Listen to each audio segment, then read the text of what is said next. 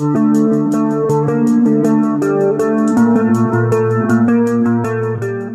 hết chúng tôi muốn đề cập đến bộ phim địa phủ cuối cùng. Bộ phim Điệp vụ cuối cùng có tựa tiếng Anh là The Bricklayer. Đây là một bộ phim của đạo diễn nổi tiếng Rennie Harlin thì bác này đã từng làm khá là nhiều phim hành động rất là thành công và vang danh là Die Hard phần 2, uh, Lip Hanger hay là phim rất đỉnh là Long Kiss, Good Night. Về bộ phim Địa vụ cuối cùng thì phim này có một kịch bản mình thấy khá là dập khuôn. Năm nào cũng có dạng kịch bản như vậy, kiểu về một anh hùng giải cứu thế giới và là người hùng của nước Mỹ. Thì câu chuyện xoay quanh là nhân vật của nam diễn viên Aaron Eckhart là một cụ đặc vụ CIA và đã nghỉ hưu. Tuy nhiên thì anh đã được triệu hồi trở lại để mà truy tìm một bóng ma từ quá khứ trong một điệp vụ trước đó của anh ở Hy Lạp và trong điệp vụ lần này, anh tham gia cùng với một nữ đặc vụ trẻ từ CAA do nữ diễn viên Nina Dobrev đóng, thì cả hai diễn viên này đều cũng khá là nổi tiếng tại Hollywood. Anh Aaron Eckhart thì anh đóng rất là nhiều vai diễn rồi, trong đó có phim à, The Dark Knight hay là series Olympus Has Fallen.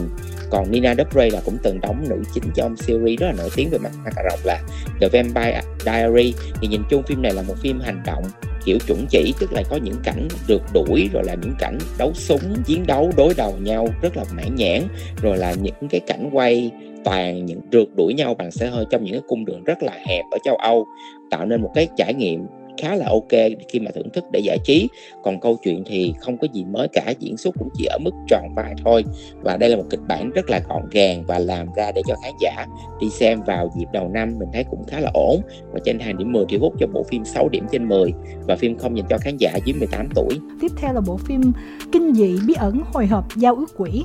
về bộ phim Giao ước quỷ thì đây là một bộ phim kinh dị nữa của nền điện ảnh Indonesia. Có thể nói trong 2 năm trở lại đây thì Indonesia rất là phát triển về dòng phim kinh dị này và đạt được rất là nhiều thành công lớn. Thì bộ phim Giao ước quỷ cũng giống như những cái phim trước của phim Indo, là dựa trên một câu chuyện về một cái truyền thuyết đô thị hoặc là một câu chuyện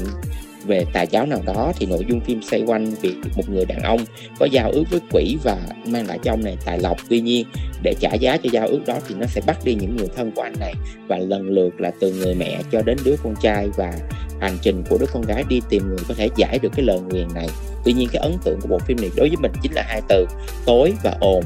tối tức là cái bản phim nó rất là tối luôn mình không biết là do rạp mình xem là cái đèn chiếu nó không có được bảo trì tốt hay là thay mới mà nó tối như vậy hay là cơ bản cái phim nó cũng tối như vậy vì có rất nhiều cảnh mình không thể nhìn thấy được nhân vật luôn. Tất cả mình nhìn thấy chỉ là những bóng đen di chuyển qua lại và cái hù của nhân vật á, đáng lẽ sẽ rất là tốt nếu như nó sáng hơn một chút xíu và thấy được những con ma quỷ nó kinh tởm như thế nào. Tuy nhiên thì cái đoạn nó quá tối cho coi mình cảm giác như là không còn sợ gì nữa luôn và cái phần âm thanh của phim là rất là ồn mình không hiểu là đây có phải là một cái style làm phim kinh dị bây giờ cứ là đập âm thanh đầm đầm đùng đùng khiến khán giả phải sợ không? Nhưng mà thật sự nó, trước cái sợ tới thì cái phiền nó đi chiếu và coi cảm thấy rất là mệt mà. Kiểu không mang đến cảm giác sợ hãi tuy nhiên thì là những cái pha hù dọa, mình thấy phim này làm cách rất là tốt luôn và xây dựng được cái không khí kinh dị từ đầu đến cuối, ma mị và mọi thứ đều cho mình cảm giác nổi da gà trong phim này. Tuy nhiên thì cái nhân vật trong phim và cả câu chuyện nó đều có một sự vô tri nhất định,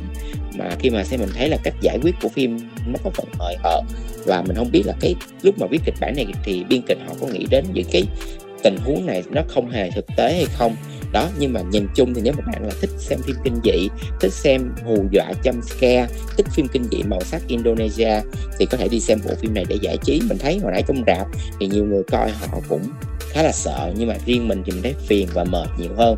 và trên 2 điểm 10 thì Phúc cho bộ phim này 6 điểm rưỡi trên người và phim không dành cho khán giả dưới 18 tuổi. Tiếp theo là bộ phim hoạt hình Aki và Ngày mặt trời mất tích. Bộ phim này nói về lúc thế giới bị đe dọa bởi sự biến mất của ánh sáng mặt trời và Aki phải vượt qua nỗi sợ hãi của bản thân và đi đến một thành phố tưởng tượng để cứu cha của mình khỏi tay một nhà khoa học bí ẩn và ngăn chặn hành tinh của cô bị hủy diệt. Phim hoạt hình của Úc. Aki này nghe cái tên quen á, có phải có một cái tác phẩm hoặc một cái uh, biểu tượng văn hóa hay là như thế nào hay không? Cảm giác em, cái tên quen lắm. Em thì không, cái quen thuộc đó trong tuần này là chỉ có phim này hoạt hình rồi đó cho nên là gia đình nào mà có các bé có thể cho các bé ra rạp xem thử. Và sau cùng là phần chiếu lại bộ phim Avatar dòng chảy của nước. Câu chuyện của Avatar dòng chảy của nước thì lấy bối cảnh 10 năm sau những sự kiện xảy ra ở phần đầu tiên và phim kể câu chuyện về gia đình mới của Jack Sully cùng với những rắc rối theo sau và bi kịch mà họ phải chịu đựng khi mà cái loài người xâm lược hành tinh Pandora. Nói chung đây là một tác phẩm rất là đáng để thưởng thức rồi đó. Ai lúc trước chưa có điều kiện để xem thì bây giờ chúng ta có thể xem lại và phim hạn chế các khán giả dưới 13 tuổi.